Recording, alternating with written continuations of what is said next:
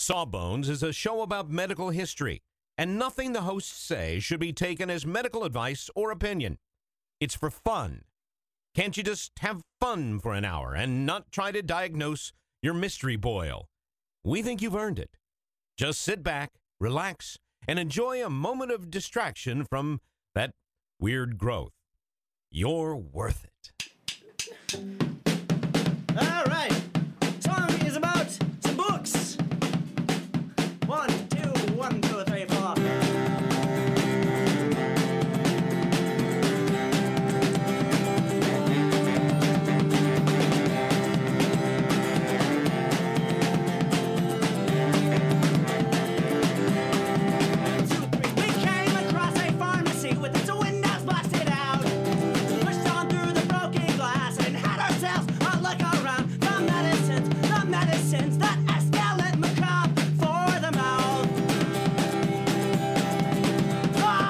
Everybody, and welcome to Sawbones, a marital tour of misguided medicine. I'm your co-host Justin McElroy. And I'm Sydnee McElroy. I am on an upswing from my uh, inf- infirmment. Is that the word for being sick? Sure, yeah. Really? No, Maybe. I've never used that word. I mean, I get, I guess Are you? Do you? Uh, but Sydnee, my lovely co-host here. I'm not. I mean, well, I'm getting better. Yeah. I am also getting better, but as you can tell, I sound like you did last week. yeah. Charlie keeps complaining because she says I have a man voice and not a mommy voice. um, so Sid, we we uh this week we wanted to talk about something that is on a lot of people's uh radar currently. That's right, Justin. I want to talk about health insurance. Nobody ever wants to talk about health insurance. I don't think. I mean, we are forced to often. don't literally want to talk about health insurance. I love to talk about health insurance. No, Okay. I I want to. Let me clarify. I do. Most people I think feel like they have to because of, you know, circumstances, because mm-hmm. of the current situation. But I don't think anybody thinks, you know what, I really just want to go out with my friends Friday night, hit the town, get a few drinks, and just talk about health insurance. Nobody likes insurance because it's it's it's an acknowledgement of the fact that calamity could occur, and nobody likes to dwell on that. No, we want to live in the now. But uh, we need to talk about health insurance. It's important because things are changing as they have repeatedly over history. So let's get into that. All right, let's do Uh, it. several people recommended this topic uh, Beth, Shaban, J- Josh, and Julie. So thank you. I think this is especially relevant. Hopefully, this will also be a little bit helpful. Um, now, it probably wouldn't surprise you to learn that doctors have been getting paid for their services for a really long time. Like many tradespeople. Exactly. Well, you say tradespeople. That's actually one of the things we'll get into is is whether or not medicine is a trade. Okay. But uh, let's start back in the Code of Hammurabi. There are references to various costs associated with different medical procedures. So we see kind of like a price list even back then, and it's it's funny because there's this one specific section that's all about the different costs uh, for a physician treating you with a metal knife. It- now, I mean, I get the metal knife seems to be the the important part of the treatment, not so much what they're doing with it. So, like, are they cutting out a tumor? Are they cutting open an abscess? Are they doing something to your eye? I don't know. doesn't The metal knife is the key. Either way, the cost is stratified based on like your station in society. Yeah, well, they didn't know. They didn't know what the, the you know. You have a metal knife that's going to cost you extra because they had invented metal knives, but they haven't invented ways to sharpen them. So, like, you could try it. Like, listen for a metal knife. Now, if, if you want to use, I can I could do a clay knife. Uh, my friend Jerry makes a knife out of straw. I could use that for a discounted rate, but like, I want to use my good stuff on you. It's going to cost more. It's going to cost. Well, and it really is only going to cost more if you sort of if you could pay more. So if you were a in a higher societal strata, you paid more for the treatment, and if you were like a plebeian son, you would pay less. Sounds good. Yeah. I'm And a liberal, so that sounds good to me. Yeah. So so the the less like power you have in society, the cheaper the treatment is. Although, and that sounds good. Although, what it also is reflecting is was this belief that the service you're providing is not as valuable. Mm. Like if you fix a king, you've done a great thing for society. But if you fix a, a plebeian son, you haven't really helped us that much. I mean, like that's So uh, it sounds nice on the surface. I don't know that it, it actually is nice. Um, in ancient Mesopotamia, you would get, as a doctor, you would get paid more if you were doing a delivery, if you were delivering a baby, and the child was male. Oh yeah. Well, you guys have a lot of input in that, Right, right? because we have so much to do with there's a that. special way you turn it. If you turn it wrong, you'll break it off. you gotta turn it right, or you'll break it clean off. It's a little, it's a twist, and then a yank. It's funny because that offends me both as a doctor and a woman. Yeah. So two levels. Yeah, two levels perfect. there. Uh, the ancient Greeks and the Romans argued about just kind of what you were talking about, Justin. Is medicine, they actually talked about is it an art versus a craft, which I think when I say craft, it'd probably be similar to Or what you're saying. And well, no, hopefully not. Um, although, you know, you could make the argument that historically there were lots of people who kind of a lot of hobbyist medicine doctors, was their, their hobby.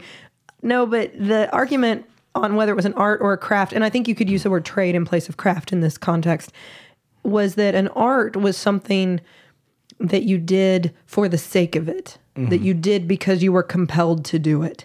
You knew no other way. This is what you must do. You Sure. are driven to do it. And for an art, you could not take money in this Greek concept. You would never take money for your art. That would that would be insulting to what you do and what you are filled, you know, the, the drive you're filled with. But for a craft or a trade, if you make things for people for purposes, you know, if you're a, a leather worker or a, um, I don't know, a metal Worker, worker, metallurgist, a whatever. blacksmith. A blacksmith, there you There go. you go. And then you would get paid for that. That was a craft or a trade. So there was a lot of argument with Hippocrates and some of the other great medical thinkers. Should we take money for this? And everybody And the one kind of doctor in the groups. Yes, I think that we should. Doctors should, I think. it was and it's funny because they all waffled probably because they kind of wanted to get paid. Did they invent waffles too? The one guy. No, I, no. I I have no idea who invented waffles. I actually can't give you that piece of information. Okay. Well, next week. Next week you can tell me who invented waffles. Okay. I'm assuming Leslie Knope. Probably the Belgians, right? Um, Galen said that he was he was pretty firm on this that physicians practice medicine either because they love humanity or because they love honor or because they love glory or because they love money. Now, it was preferable to Galen that you practice medicine because you love humanity, but if you practice it for any of those other reasons, it doesn't necessarily make you an inferior physician. You're just an inferior philosopher. That's a very black and white. Like, can't you love all those things? That's all good. Not yes, to money, glory, people. I'm into all of it for sure. Ga- Galen, no, he felt that if you practiced for the love of humanity, then you were a better philosopher. But you might still be a good doctor if you just practiced because you loved money. Mm-hmm. For the record, Galen would only take money if it was offered. So he, But he would hint. Oh boy, would he hint? Is there anything else you're forgetting before? So you got your shoes, your coat.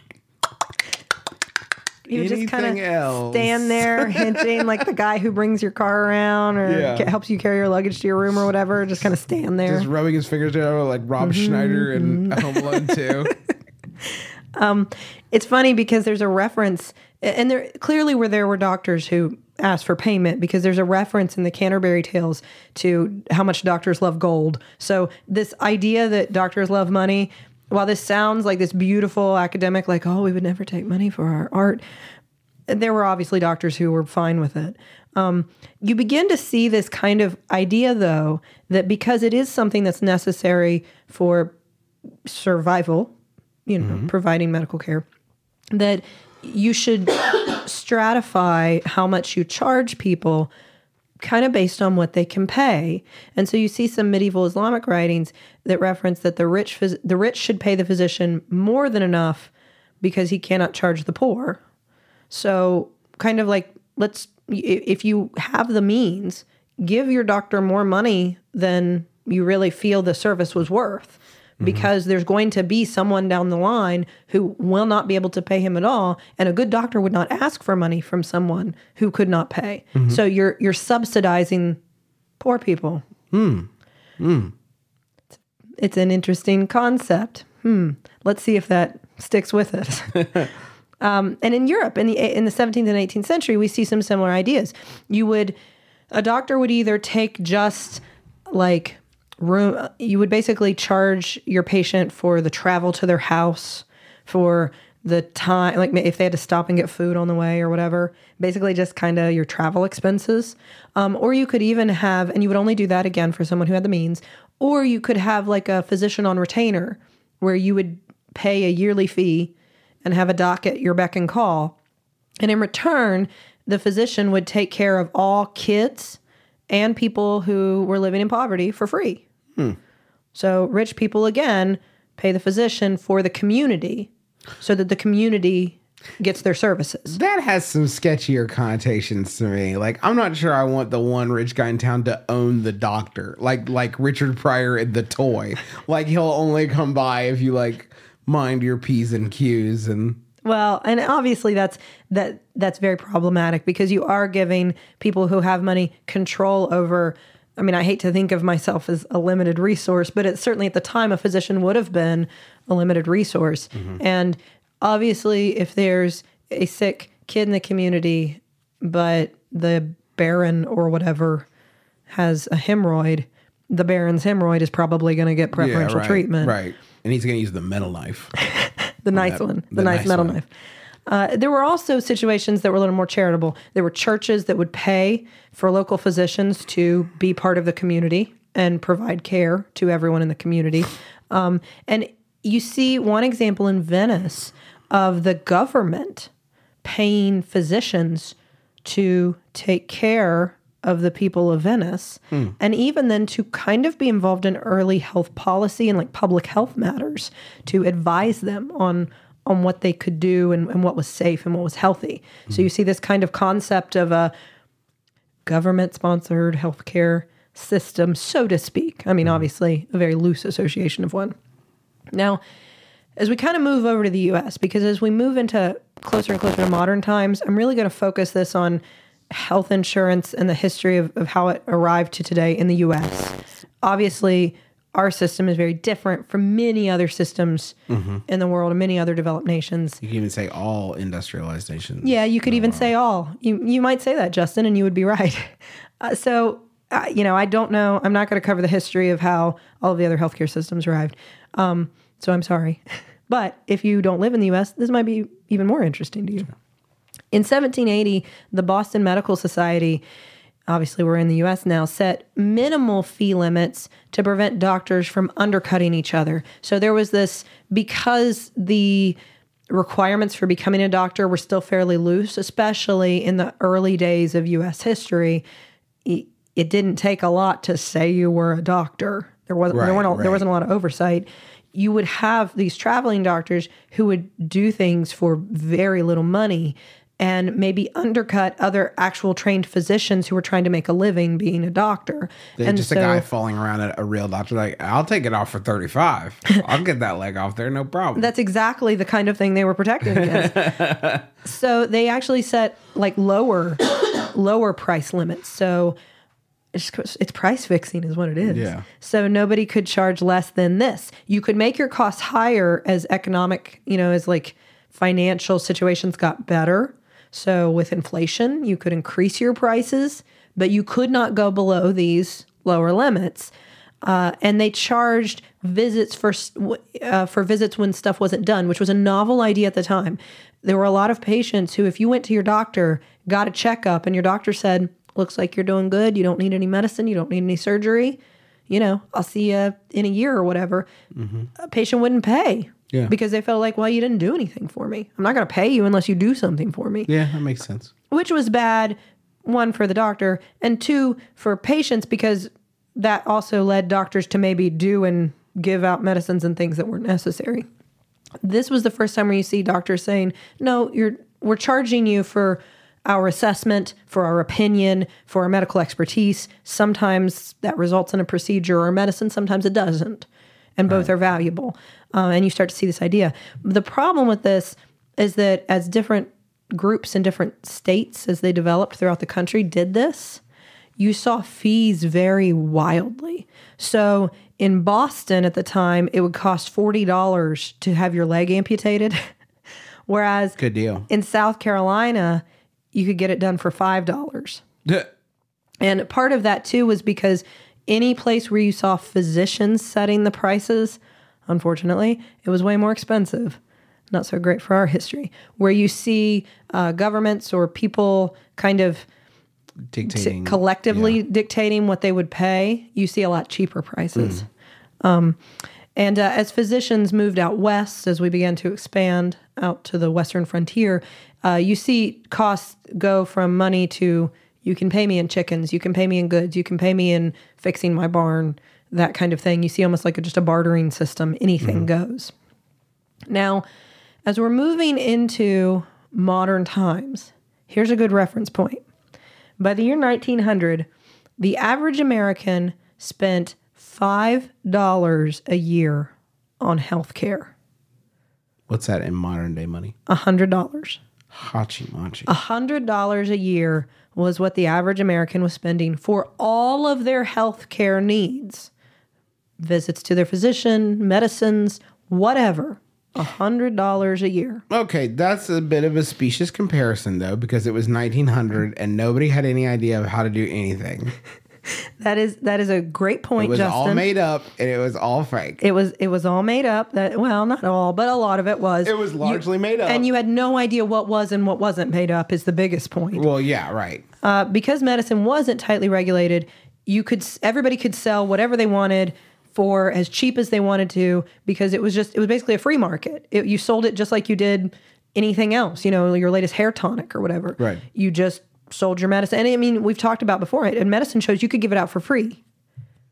Here's my medicine for free, and then I'm going to give it to the local pharmacy, and you're going to keep buying it from the local pharmacy because you like it so much. And because it has cocaine in it. Yeah, because it has cocaine or opium or a lot of alcohol. Uh, so you would basically just go buy the cheapest med with the most outrageous claims. And most of the time you got better because, you know, most of the time it was probably just a virus anyway.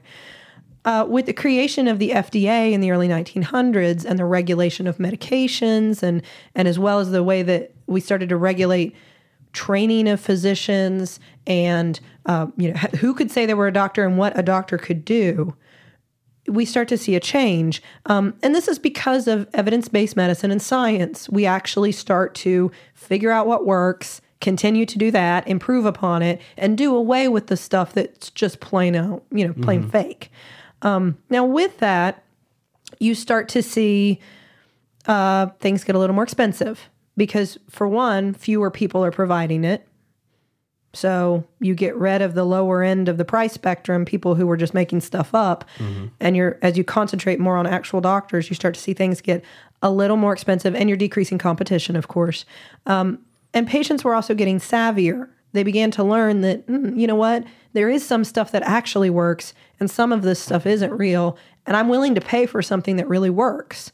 Uh, and so that also drives prices up a little bit as well hospitals wanted to get in on all this evidence based action. because at this point in history, hospitals in the US were basically really scary places where people went to die. Sure. That was it. It's a bad look. Yes, you didn't want to be in a hospital. If you, You were in a didn't want- hospital, I mean, Hospital to turn that brand around. exactly. Uh, that because that was not very profitable for them. Right. So, with all this new evidence based medicine, they wanted to kind of rebrand hospitals as these positive, happy places where very smart, science based doctors worked, and you could come get the latest treatments and medicines and get better. It's so interesting to think of those ideas as separate now, isn't it? Like, mm-hmm. the, you, you think of that, I don't know, the, the two are just kind of inextricable in my mind. That The, the doctors at the hospital. And I mean, obviously, hospitals had doctors, I'm assuming, right? Oh, sure. Well, I mean, hospitals had doctors, but it was really, you wouldn't go to a hospital unless you were just so sick that your family dragged you in there going, we think they're dying. We don't know what to do. Hmm. You would never think, I'm getting sick. I think I should go to a hospital. Yeah. That wouldn't occur to you up until this point in history. Um, one really important tactic in this, and this could be a whole show unto it. So actually, I think we've done this before, is the concept appears at this point in history that you should give birth in a hospital. Hmm. And when you start associating hospitals with a place to bring new life into the world, that really rebrands them. Yeah. Um, this helped Now, in at first, hospitals. they didn't have any idea what to do. I mean, they put the cart before, hmm. cart before the horse on that one. The pregnant ladies would come in, they would just be like, I don't know, push. Exactly. I know. Listen, we're really interested in the marketing of this. Yes. Like, please tell your friends. Like, we have nothing to do to help you. But we kept all your midwives out, and they really know how to do this, and we're Yeah. not quite sure, and that's probably a big mistake. Do you want us to put you to sleep? Because we could do that. Do you want to sleep through this? Queen Victoria loved it. uh, so this helped. Hospitals got cleaner and they got better, but they also got more expensive. And people were still a little hesitant, especially as they got more expensive.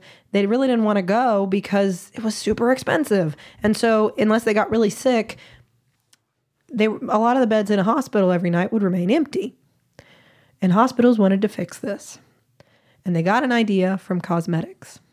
Really? So at Baylor University Hospital in Dallas, somebody noticed that people paid more for cosmetics each year than they did for medicine. And the reason that they they figured is because it was piecemeal. You don't go to the store and buy all the lipstick you'll ever need in your entire life at once. You know, mm-hmm. you buy a tube of, lips, of lipstick and that's affordable. And then you buy another one when you need another one. The idea was why don't we sell healthcare like that? Okay. people instead of having to come when you're super sick and rack up this huge bill that it's going to take you years to pay off why don't we offer that you can pay a small fee each year and then we'll provide you health care as long as you keep paying that fee each year maybe you'll need it maybe you won't but you've already paid your fee mm-hmm. they so they offered a group of local school teachers a deal that you could pay 50 cents a month and in exchange the hospital would take care of you. If you if you came in, if you were sick, if you come in, you just get taken care of. And you've already paid your 50 cents, so you're good. Mm-hmm. The depression hits soon after this, and this idea really takes off because lots of hospitals are starting to have this same problem. They have even more empty beds after the depression, so more and more start offering this idea, hey, 50 cents a month, all the care you need. All the hospitals want it in, and this initial idea they call Blue Cross. Dum dum. That's just that's like uh, uh it was a cliffhanger. Was it? I don't know. It was a cliffhanger. It was, a It was more of a. It was more of a. And that's the rest of the Now story. you know. Yeah. The rest of the story. Uh, Sid, I want to know more. You can't just like leave me hanging. There's more, Justin. But first, we got to go to the billing department. Let's go. The medicines, the medicines that escalate macabre for the mouth. we have just started rehearsing for the summer theater. That's right. Summer starts in March around these parts, and that means we don't have much time at all in the evenings to make dinner. But we will not be just consuming Wendy's, uh, although there will be some Wendy's consumed, but we are going to have a little extra help with Factor, which delivers ready to eat, delicious meals right to your door and not like junky stuff you get out of the freezer aisle, whatever. This is real high quality chef crafted stuff that in two minutes you're ready to eat it. I'm talking about some Southwestern style turkey and mac. I think this week I'm going to be enjoying a shredded chicken taco bowl is is is part of my plan. Um, but they got like fancy stuff. Listen to this. Where are you going to get this truffle butter filet mignon? I mean, seriously, from from from a, a box pre-prepared. All I got at two minutes. I'm eating filet mignon. That sounds delicious. Yeah, it sounds delicious. And you can give these a try. And it's not just these meals. uh, We're talking pancakes, smoothies. They got some great wellness shots that are surprisingly delicious. And the meals you just eat and eat. There's no prepping, cooking, or cleanup. Get as much as you need by choosing your meals every week. You're going to get exactly what you want. No surprises here. Uh, and the, the meals, I can say, are delicious. So what do you got to lose? Head on over to factormeals.com slash sawbones50 and use code sawbones50 to get 50% off. That's code sawbones50 at factormeals.com slash sawbones50 to get 50% off.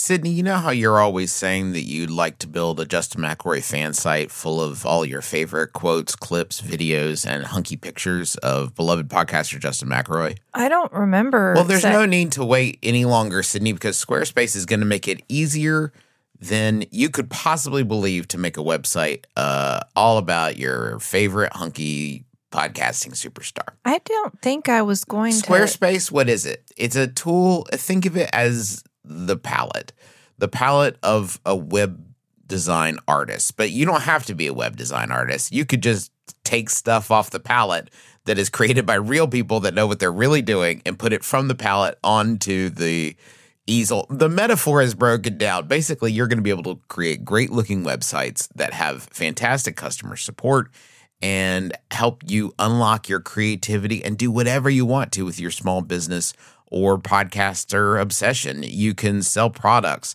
You can uh, post your videos. You can share your stories about how Justin has shaped your life and is also a fantastic father. Folks, you got to stop waiting to make your Justin McElroy fan site. Go to squarespace.com slash sawbones for a free trial. And when you're ready to launch your Justin McElroy fan site, use offer code sawbones to save 10% off your first purchase of a website or domain. Hi, I'm comedian Emily Heller. And I'm cartoonist Lisa Hanawalt. And we're the hosts of Baby Geniuses. Do you want to learn weird new facts? Do you like hearing successful, creative women talk about their poop? Do you want the scoop on Martha Stewart's pony? If you answered yes to any of these questions, our show is for you. We interview people like Paul F. Tompkins, Kristen Schaal, Michael Che, and more. So check us out on Maximum Fun. and let us mess up your brain. Yes, please.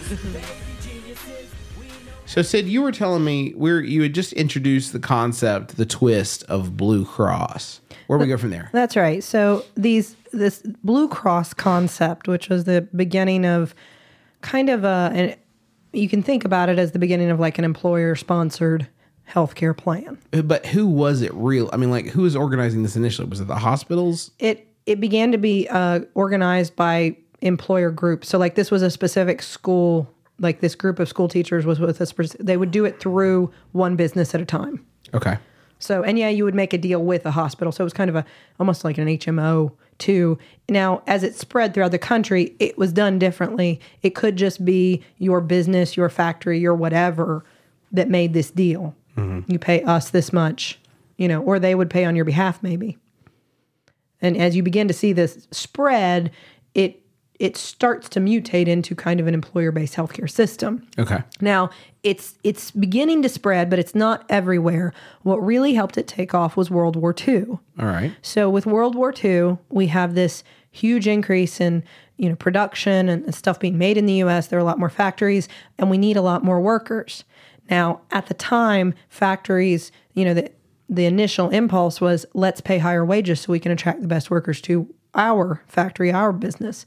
Well, the federal government, just anticipating that, began to put wage controls on the different businesses. You can only pay this much so that that way they could spread the talent throughout all the different industries they needed mm. and not focus just on who could pay the most money That makes sense. Um, in that light, employers needed other ways to attract the best employees to their businesses. And what's better than fringe benefits? Oh, all right. So this is where we start to see the idea So they of, get their own f- free Wi Fi, their own computer, their own cell phone. well, I mean, this is the 1940s, so no, they don't get that. So they don't like tin cans and string. No problem. We can you can stretch a tin can string all the way back to your house for free. We'll do it. We'll have a guy who knows a guy. I think what you get is your kids get one of those hoops with a stick. that You get to Hey, roll. you got hey, you got a kid at home, right? What would you think about this bad boy? yeah, there's flame decals on it. It's a hoop with flame decals on it, and the stick's got flames too, but the stick's small, so you can't tell as well. I feel like we're right. Like I don't really know. I don't do toy history, but I feel like aren't we just on the verge of the Slinky? Isn't this like coming up on the Slinky? well, yeah. Well, the Slinky was a military uh, cast off, so So I feel like this was probably about Slinky time. Yeah, it's So maybe it's give around- you, it's around we'll Slinky give your time. kid a Slinky. it's around Slinky. Let me just Google that while you're while you're talking. I'll, I'll update you. I feel By the like it's Slinky time. 18th century by Chef uh, uh, to the Prince Bishop of Liege. Uh, the waffle. The waffle. Okay, not Leslie Knope. So as they began to come up with the idea of fringe benefits, other than Slinkies, the real benefit was better health plans. So we will cover more. We will offer you more services uh, because that was not included in a wage cap. So you couldn't pay them more than this, but you could offer them as much as you wanted in all of these other, you know, and, and not just health care, but um, retirement benefits and, and that kind of stuff. Um, I guess this would have been the beginning of the idea of like 401ks and stocks and whatnot.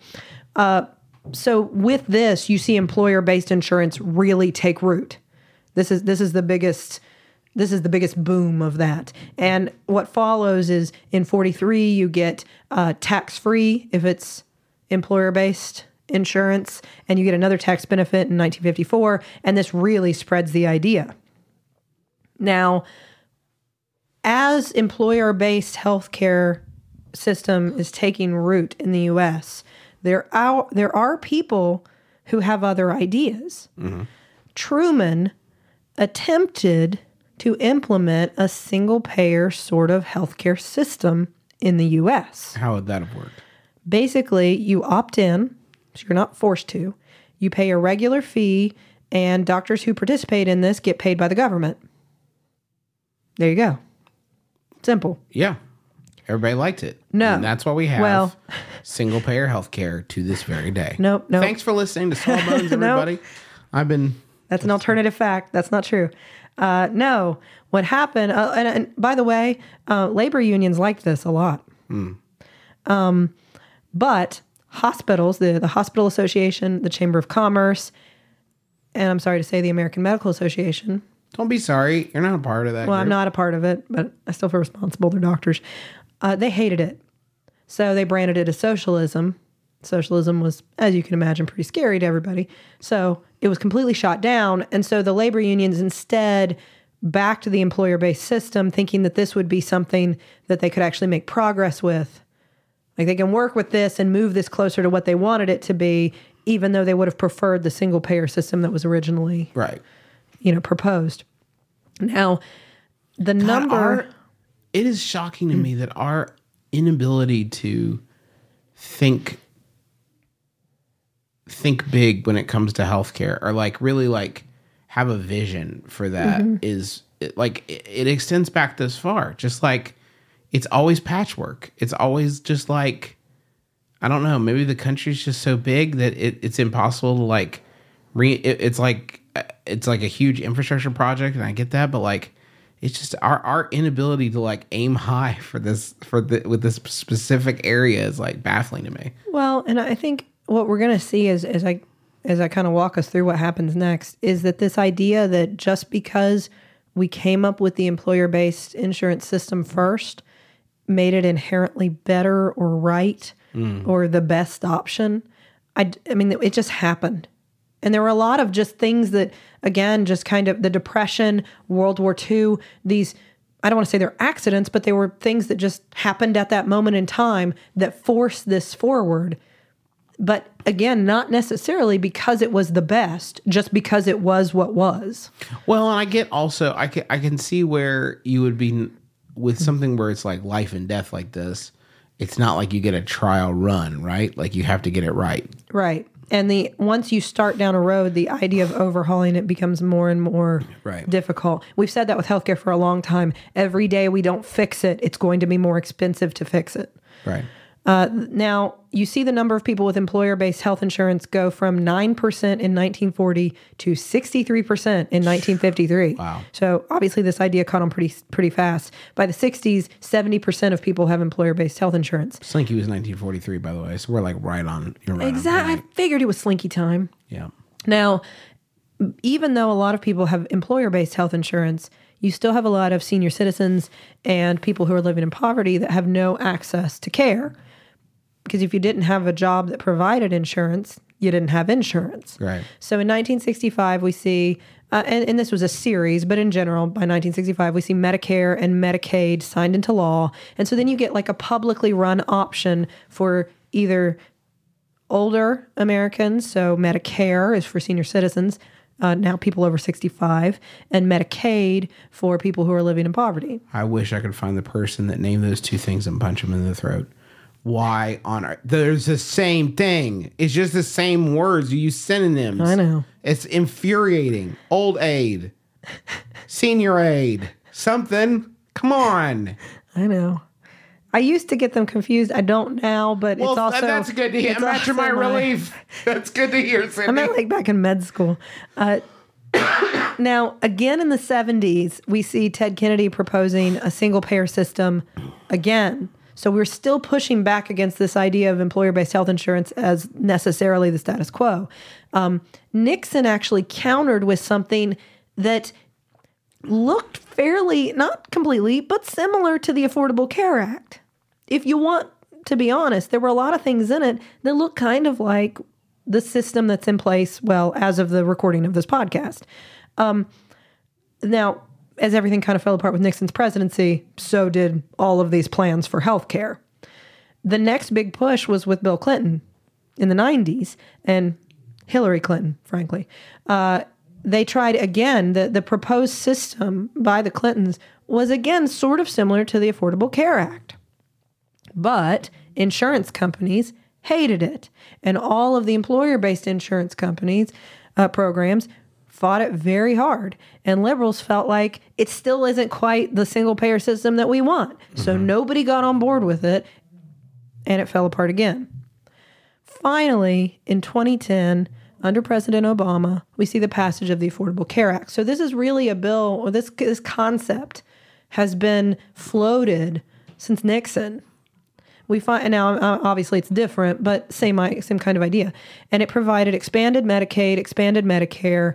There were these uh, when you talk about the healthcare exchange, kind of these pooled risk groups that you could buy into. So other insurance policies that might be more affordable for you. It expanded employer-based coverage, and it created the mandate, the ever debatable mandate, which forced you to get health insurance. Basically, you can't you can't just not have insurance and then when you get sick go to the hospital and rack up huge bills. You got to get insurance. Because as you've said to me many times before this bill passed, we already have guaranteed health care for everybody. It's the most expen- expensive system in the world. Yes, People still go to the hospital. It's the most inefficient, expensive way to do it, which is when you get sick, just go to the ER, as opposed to having access to affordable care. Um, th- there was a public option, which would have been the beginnings of a single payer healthcare system in the original Affordable Care Act, but that got cut out with all of the arguing over it um, as it passed through Congress. So we've kind of decided in this country that health insurance is something that if you have a good job that provides it, you get. And if you don't have a good job that provides it, the government will come in and offer you some sort of option. Right. And this is where we've landed. Okay. So, where are we right now? Through the various changes that were made by the Affordable Care Act, between 20 and 30 million more Americans got coverage. Some of that was through the expanded Medicaid program, some of that was through the healthcare exchanges, some of that was um, related to letting kids stay on their parents' insurance up to the age of 26. Some of that was through not allowing insurance companies to refuse coverage to people with pre-existing conditions.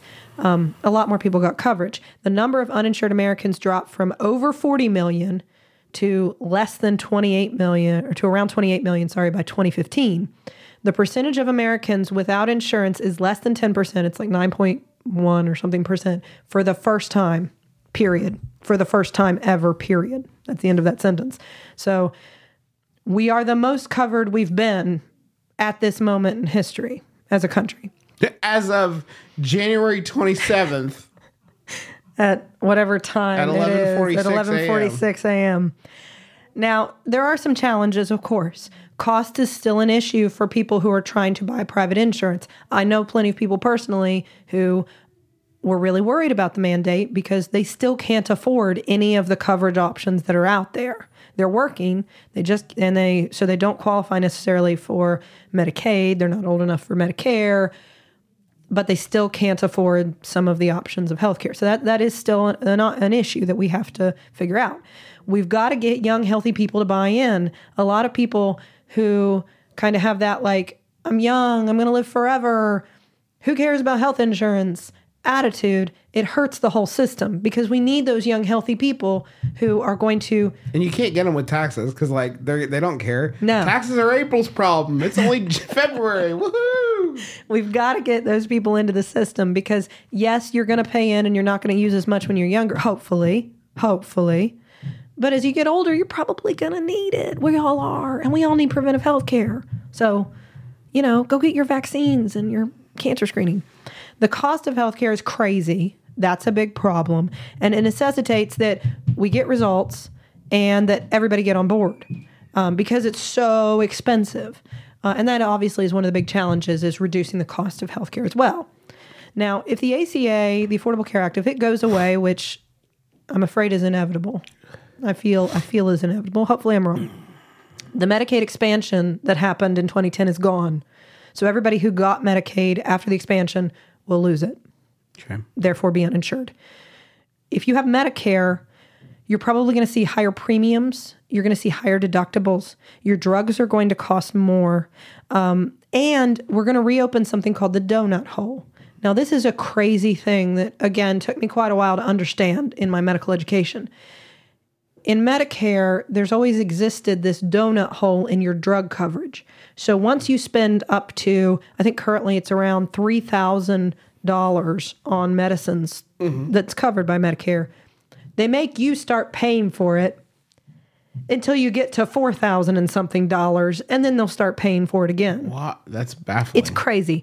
That donut hole used to be a lot bigger. And I cope with it because periodically, as my patients who are on Medicare get to the donut hole, I got to switch all their meds to something way cheaper. All of their medical problems are not as well controlled as we're trying to switch around meds and figure out what'll work. And I'm trying to find patient assistance programs. And then eventually we rack up enough debt that we get back on Medicare and then I can actually take care of them again. We're going to see that donut hole open back up again. Uh, the other thing about Medicare to know, and this is going to affect all of us, over the next 10 years, spending is going to be up to 802 billion billion if the Affordable Care Act goes away. So that's going to affect everybody, not just people on Medicare. spending by who? On Medicare, by the government on Medicare, Okay. which means our taxes that we go to But why are we going to spend more on it if it's getting worse? because of it was a more inefficient system before. Oh, okay, good, Yeah. good. So we're going to the inefficient one. Yeah, we're going to go the inefficient way. Perfect. Okay, small businesses, um, premiums are going to go up.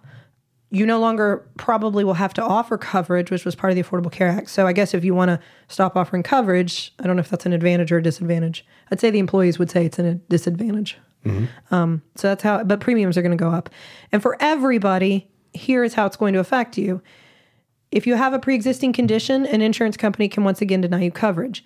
If you are under 26, if you're between the age of 19 26, you can no longer be on your parents' insurance.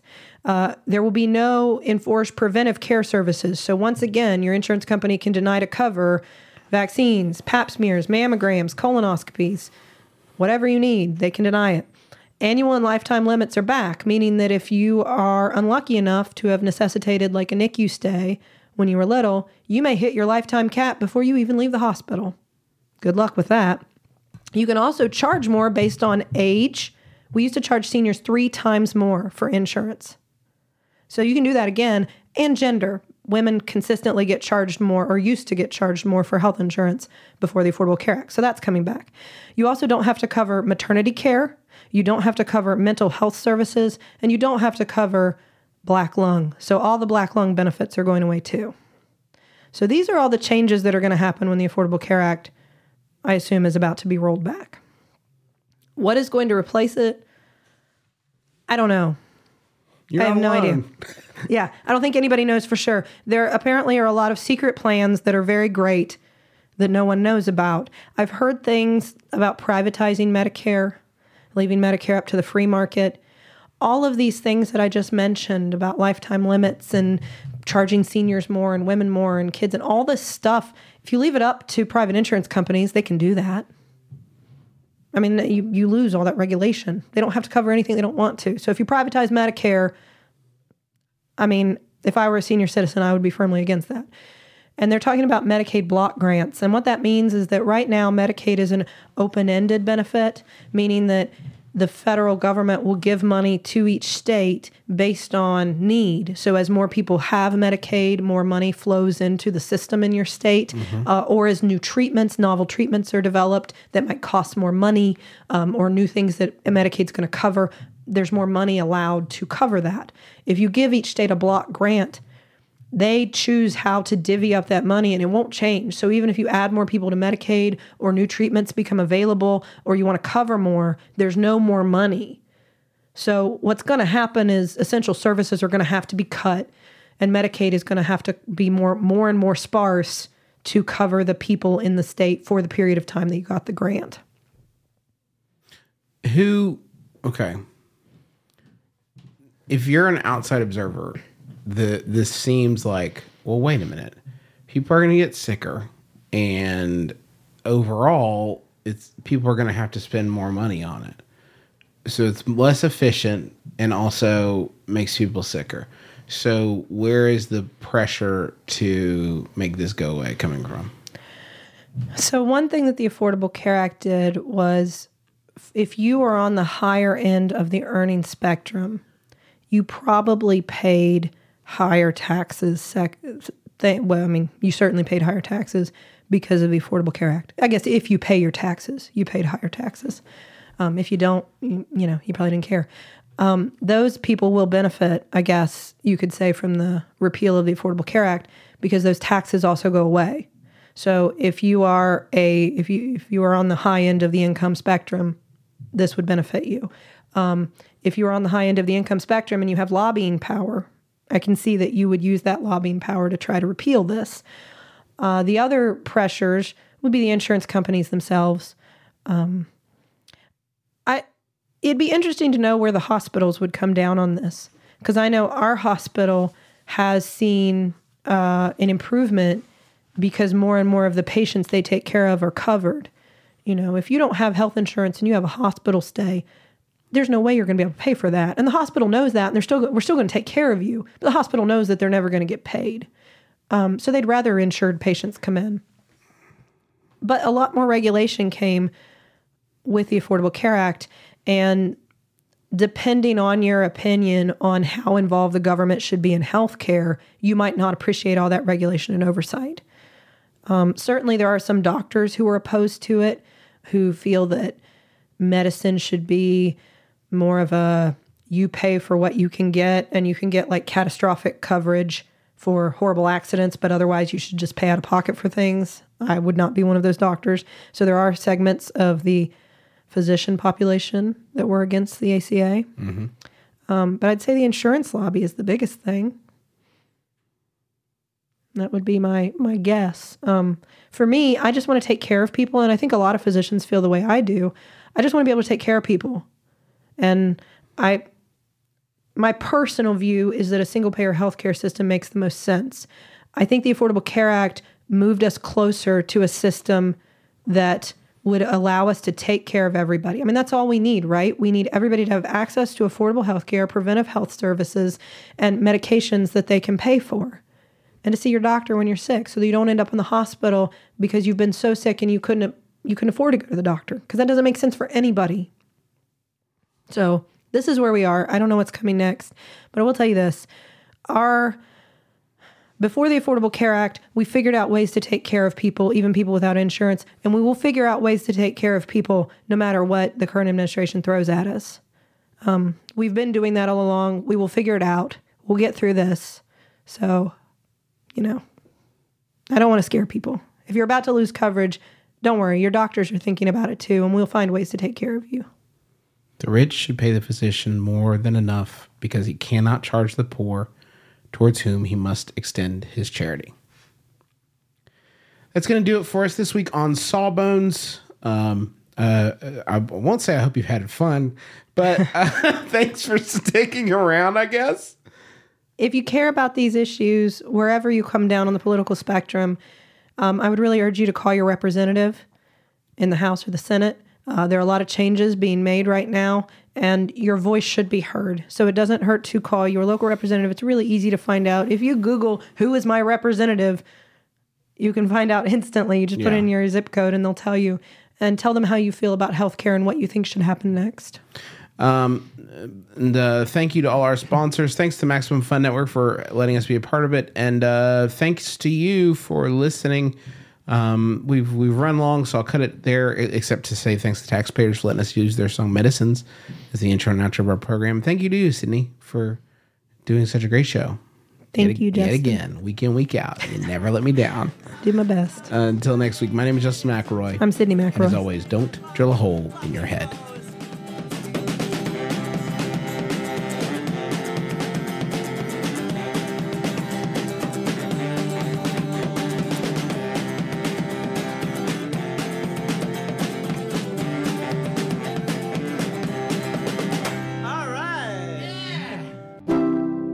MaximumFun.org. Comedy and culture. Artist owned. Listener supported.